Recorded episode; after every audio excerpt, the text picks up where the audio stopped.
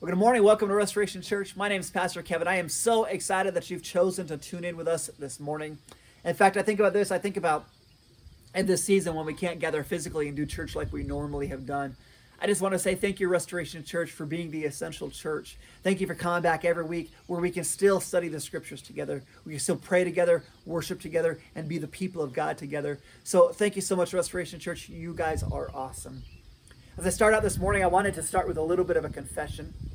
My confession is this I can get distracted really easy. What's that? Oh, sorry. I can get distracted really easy. I have given myself this self diagnosed ADD. Maybe you can call it mission drift, whatever it happens to be. For example, my wife will say, Hey, Kevin, can you go out and, and water the garden? And I'm like, Sure, I can do that. And I'll go into the garage. And as I walk into the garage, I notice I've got some tools out. And an hour and a half later, I'll come in and the garage will be straightened up. Stuff will be put away. And my wife will say, How come the garden never got watered? And I'm like, Oh, dang it, I forgot. Please tell me I'm not the only one. I mean, how many of you, how many of you have walked into a room to do something and you got distracted and you totally forgot why you walked into the room? I'm not the only one here. And while this is fun and we can make a joke about having ADD and, and, and mission drift, it can also be a pretty serious thing. In fact, I, I think about this Leonardo da Vinci, the guy who painted the Last Supper painting. When he was painting that painting, he brought models in. He found models in the community that would be the models for the faces of the disciples that he was painting. And so the first paint, first face he painted was the face of Jesus. So what Leonardo does is he goes into a church in Italy and, and he sees this man in a choir who's got this handsome, innocent looking face. And he says, Hey, would you be my model? He comes, he paints him, and that becomes the model for the face of Jesus. And he gets done and says, Hey, remind me, what's your name? The guy says, My name is Pietro Bandinelli. Well, Leonardo continues working on this painting for several years. And he saved Judas Iscariot for last. And so finally, he's ready to finish the painting. He's ready to paint Judas Iscariot's face. And so he decides, I'm going to go to the roughest roads in all of Rome looking for the most miserable guy. And he finds the guy, he brings him in, he hires him. This guy becomes the model for the face of Judas Iscariot. And he gets done he says, Oh, I almost forgot. He says, What's your name? And the guy says, Well, don't you remember me? My name is Pietro Bandinelli. I was also your model for the face of Jesus. See, this man, his life had, had drifted so far that his face had gone from reflecting the face of Jesus to a face befitting the scandalous Judas Iscariot. And I think this story is, is, is fitting. It's a reminder or maybe a warning to us of how easy and maybe even how dangerous it is for us to drift away from what's most important. This morning, if you have a Bible, I invite you to open to the book of Acts, chapter 2. We're going to look at the books, uh, book of Acts, chapter 2, also uh, chapter 1. We're in the last series, last of a series that we're calling Essential, as we look at the patterns of the early church to how they inform us as to what church can and should look like in our day and age. Our key verse for this series has been Acts chapter 2, verse 42. And it says, They devoted themselves to the apostles' teaching, to the fellowship, to the breaking of bread, to the prayers, and all came upon every soul. You see, the early church, they were devoted to things. They, they, these things were so important to them that they said this is what is essential. We're going to allow these things to shape how we live our life, to shape how we do church. This is what we fight for. And the things they devoted themselves to were the study of the scriptures, were prayer, were, were worship, and creating a sense of family amongst the people of God. And what we've said is a pattern of the early church informs what the church can and should look like in our day and age. In fact, here we are in the middle of quarantine, and we still have these restrictions preventing us from doing church as we've become accustomed to.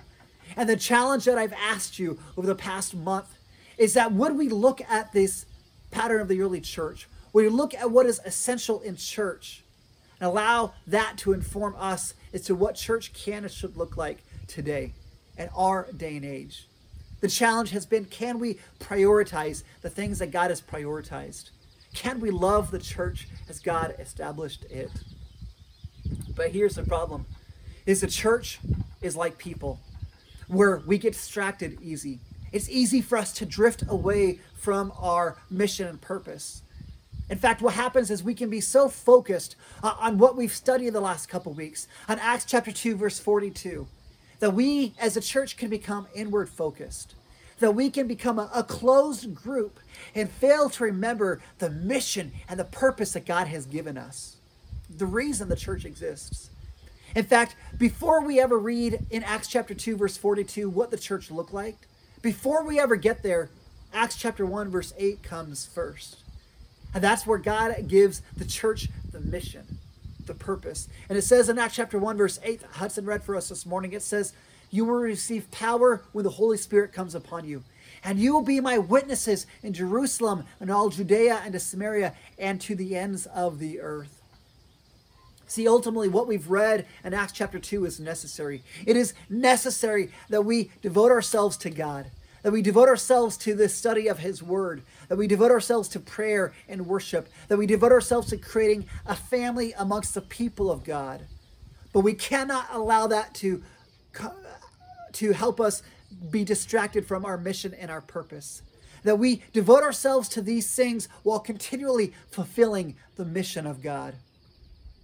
I want to be clear this morning. Today we are talking about the mission of God. And there's lots of terms for how we describe the mission of God. Sometimes we call it evangelism, and that is simply preaching or sharing good news with somebody else. Sometimes we call it witnessing, which is where we tell other people what we've seen God do and what God has done in our life. Sometimes we call it sharing our faith or sharing the gospel, but it is ultimately the mission of God. Simply put, the mission of God is making Christ known. The mission of God is us telling other people how God so loved the world that he gave his only begotten Son, that whoever believes in him will not perish but have everlasting life. And the picture of the early church is as they devoted themselves to these things, they devoted themselves to the people, to the word of God, to the prayer and the worship. They did not neglect, they did so while continually fulfilling the mission of God. What is the evidence that they continued, that they didn't allow the community to distract them from the mission? Well, let's just do a quick survey in the book of Acts, and you're going to see how they continued to f- focus and devote themselves on these things while never f- negating the mission of God. In fact, Acts chapter 1, verse 15, it says that there was 120 people gathered together in a room in prayer. And just a couple days later, as a direct result of Peter preaching a message about Jesus on the cross. Acts chapter 2 says 3,000 people were added to the kingdom of God that day. That is a 2,500% growth rate. That is incredible. And you turn a couple more pages to Acts chapter 4. Peter and John, they've been arrested, they're put in jail.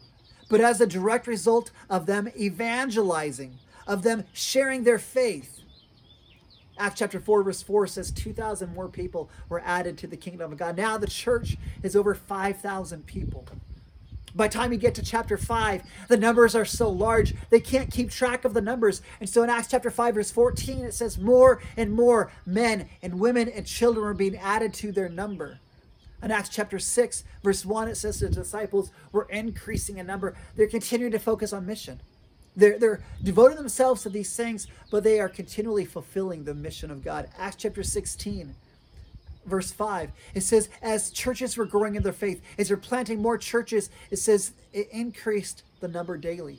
At Acts chapter 17, as a result of the gospel being preached in the city of Thessalonica, Acts 17, verse 4 says, A great multitude believed. You see, the early church, they were devoted to these things. They were devoted to the church, they're devoted to the people, devoted to the word of God and prayer and worship, while continually feeling, fulfilling the mission of God. I'll be honest, as I hear this survey of the book of Acts, of all of these people being added to the kingdom of God, being added to the church, my question is, how do we do that? Like, that's awesome. Like, like how can we add people to the kingdom of God? How do we add people to the church like they did in the early church? Now, the answer to that is found in Acts chapter 2, verse 47. So we're going to look at Acts chapter 2, verse 47, and understand how people are added to the kingdom of God and by asking ourselves three questions out of that verse. The first question I want to ask is, is who did the adding? When you look at all this expansive growth in the book of Acts, who did the adding? Well, the answer, Acts chapter 2, verse 47 says, The Lord added to their number. God's the one who did the adding. The Lord did the adding. Christ, He's the head of the church, and He's the one who adds people to the church into the kingdom of God. Now, absolutely, God does that through the means. God does that through means, the means of, of people preaching the word of God, of people sharing their faith. But it's so important for us to recognize it is the Lord who does the adding. God adds people to the kingdom of God. Because too often what happens is we think we're pretty smart and we start relying on our own wisdom. And so in our own wisdom, we create a program we say if we're going to add people people to the kingdom of God, here's what we need to do. Here's step 1, here's step 2, here's step 3. And we create these programs. We create these tracks. We have these ideas and we say if we just follow these steps, then you can add people to the church. You can add people to the kingdom of God. In fact, a couple years ago, I remember getting an invite to attend a conference that was called the Double Conference. The conference said, if you follow our principles, we can guarantee that you will double the size of your church. See, what happens is when we think that we are the ones that add to the kingdom of God, when, when we rely on our own wisdom and we decide, I'm going to follow a method, no longer do we rely on God. No longer do we depend on the Holy Spirit to do a work in people's hearts. And so it's so important for us to recognize it is the Lord who added to the number. It was what God was doing amongst them. Second question we ask is, is well, if the Lord was adding, who was the Lord adding? He was adding people who believed the gospel. Look what it says in verse 47. It says, The Lord added to their number day by day those who were being saved. You See, the goal for us is not just to get people to say, Well, I like God. Sure, I like God. I'm sure I, I believe in God. The goal for us is not just to get people to, to come to church. The goal is not just to get people to have a become a religious person. The goal is that the people would have a would have a, a conversion experience with Jesus. The goal is that people would believe in the gospel. The gospel is simply this. The gospel says that, that God created us to be in relationship with Him, to have this intimate relationship with Him. But when sin entered the world, sin separates us from God. It destroyed that intimate relationship. And that's the case for all of us. We have all sinned and we have this, this distorted relationship with God. But because God loved us so much, he sent his son to the earth to live a perfect life, to pay the penalty for our sin so that so that we can be made right with God. So that we can have a restored relationship with God. That's what the gospel is. And how do we experience that? Romans 10 says, here's how you experience the gospel that you confess with your mouth that, that Jesus is Lord, that you believe in your heart that God has raised him from the dead, and that is how we are saved. That is the gospel message. But here's the thing the gospel is just that the gospel is, message, is a message, the gospel is good news. And so Romans 10 says, How can people uh, call on him if they haven't believed in him? And how can they believe in him if they have not heard about him? And how can they hear about him if no one tells? Scripture says faith comes by hearing, and hearing by the word of God. You see, when we look in the book of Acts, uh, the Lord adds to their church, adds to the number all those who were being saved. And those being were being received as a response to the church, as a response to the disciples talking about Jesus and what he accomplished on the cross, talking about the gospel. The expansion of the church in the book of Acts is a direct result of the church sharing the message of the gospel, sharing about the love of Jesus, sharing about the hope found in him. And it came because they shared their faith vocally. They told a story of what Jesus has done for people, and God used that to, to save them, to, to bring them into the church. So, number one, who did the adding? God did the adding to the church. Number two, who was being added? It was those who believed the gospel, those who were being saved. And third question was, when were they getting added? The answer is all the time. That verse, Acts chapter 2, verse 47, it says, The Lord added to their number day by day those who were being saved. That idea of day by day, it is written in an imperfect tense, which means it was continually happening. It was constantly happening. means that evangelism or, or, or sharing their faith, it, the, the mission is sharing the gospel. It wasn't something that was scheduled for once a week. It wasn't something that they did occasionally or sporadically. It's not something that they looked at the schedule and said, well, we're going to have an hour of evangelism on Thursday at 7 o'clock. I mean, honestly, for us, how much time do we spend in evangelism? Maybe an hour a week, more likely an hour a month, or maybe even an hour a year, if we even do that at all.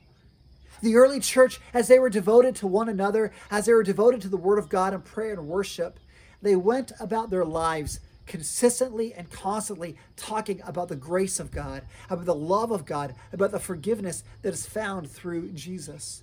That this was just a part of their normal life.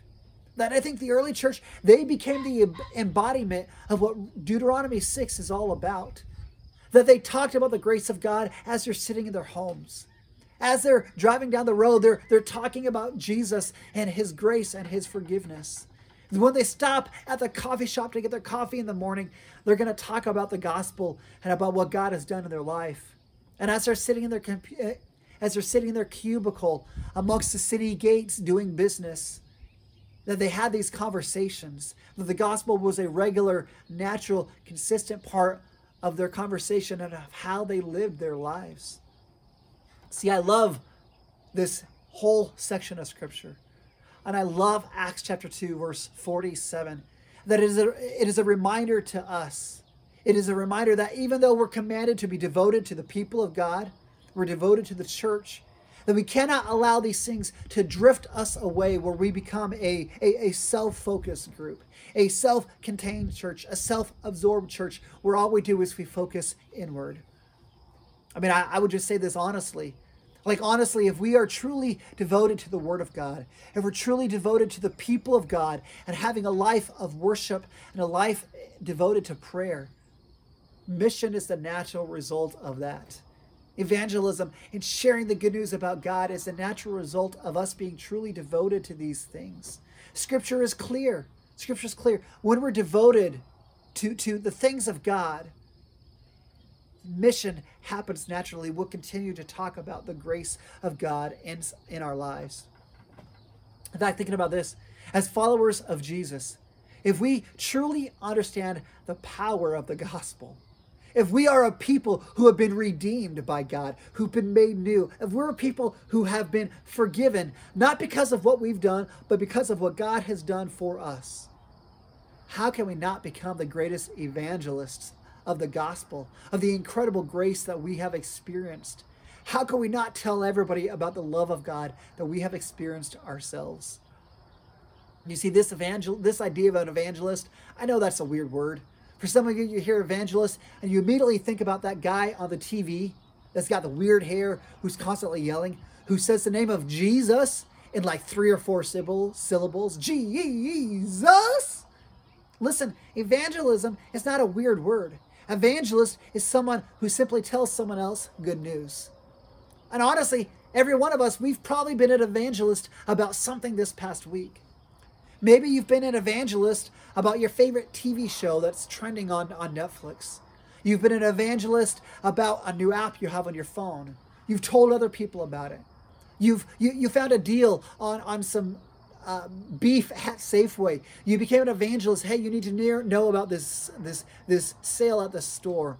You become an evangelist about your favorite sports team. Here's what's happening with the Seahawks. You become an evangelist about whatever it happens to be. You become an evangelist about your political convictions and what our world needs to do in this day and age. If you delight in it, you evangelize around it. If you delight in it, you want others to enjoy it. You want others to experience what you've experienced. Listen, as much as I love my favorite TV show, Deadliest Catch, as a man that has been redeemed by God, how much greater should my passion be to tell others about the redemption offered through Jesus? More so than my favorite restaurant, more so than my political conviction as, as, as people that have been redeemed by the grace of God, how much more passionate should we be about telling others about that redemption and that grace and that forgiveness? I know some of us listening, we're saying, Some of you listening are saying, Well, I haven't been trained in how to evangelize, I haven't been trained in how to share my faith. Let me tell you what, it's not training that stops you. It is not training that slows you down. Some of the most some of the most passionate and effective evangelists, some of the people that are the most effective at sharing their faith are brand new Christians who know nothing other than the fact that Jesus loves them and has forgiven them of their sin. Their message is simple. They're saying, My life has been changed by Jesus, and I want you to know about it. I want you to experience what I have experienced. I love that. Where does that where does our motivation come from sharing our faith? Where does that motivation come from telling others about Jesus? Second Corinthians chapter 5 says that it is uh, the love of Christ that compels us to share our faith. That when we have this genuine love for God, that is what compels us to tell other people. In fact, Second Corinthians chapter 5 continues and says that the message of reconciliation, the message that as, as humans that we can be reconciled to God and have a relationship restored with Him. It says in verse 19, 2 Corinthians 5:19, that the message of reconciliation has been given to us, you and I. And verse 20 says that we are his ambassadors, that God is making his appeal to the world through us. That God is making known that you can have a relationship with him through you and I. That is how that message gets spread. So let's just get real here. When is the last time you actually shared your faith? When is the last time you shared the gospel with someone else? Listen, if it's been a while for you, why is that? Why has it been a while since you shared your faith? In fact, I want to close with a little bit of a challenge. Earlier this year, as I was going through my Bible reading plan, I saw something new in the book of Genesis that just popped out to me. That's often what happens when you read scripture. You see something you hadn't seen before. Book of Genesis, I was reading about uh, Joseph, the guy, you know, the coat with many colors, that guy, and how his brothers had been so wrong to him, and he had been suffering because of that. And in Genesis, getting close to chapter 40, man, it was almost like Joseph's life was taking a turn for the positive. He had a good job in a good location. Things were going good until his boss, his boss's name is Potiphar, until Potiphar's wife uh, has a sexual advance towards him, and Joseph turns that down. And because of that, because of that, he was unjustly accused of a sexual assault and sent to prison. Listen, as Joseph's in prison, he had every reason to feel sorry for himself, every reason to have a pity party. But in Genesis chapter 40, verse 6, it says that Joseph woke up in the morning, and he came to the other prisoners, the other prisoners being the Pharaoh's cupbearer and the baker.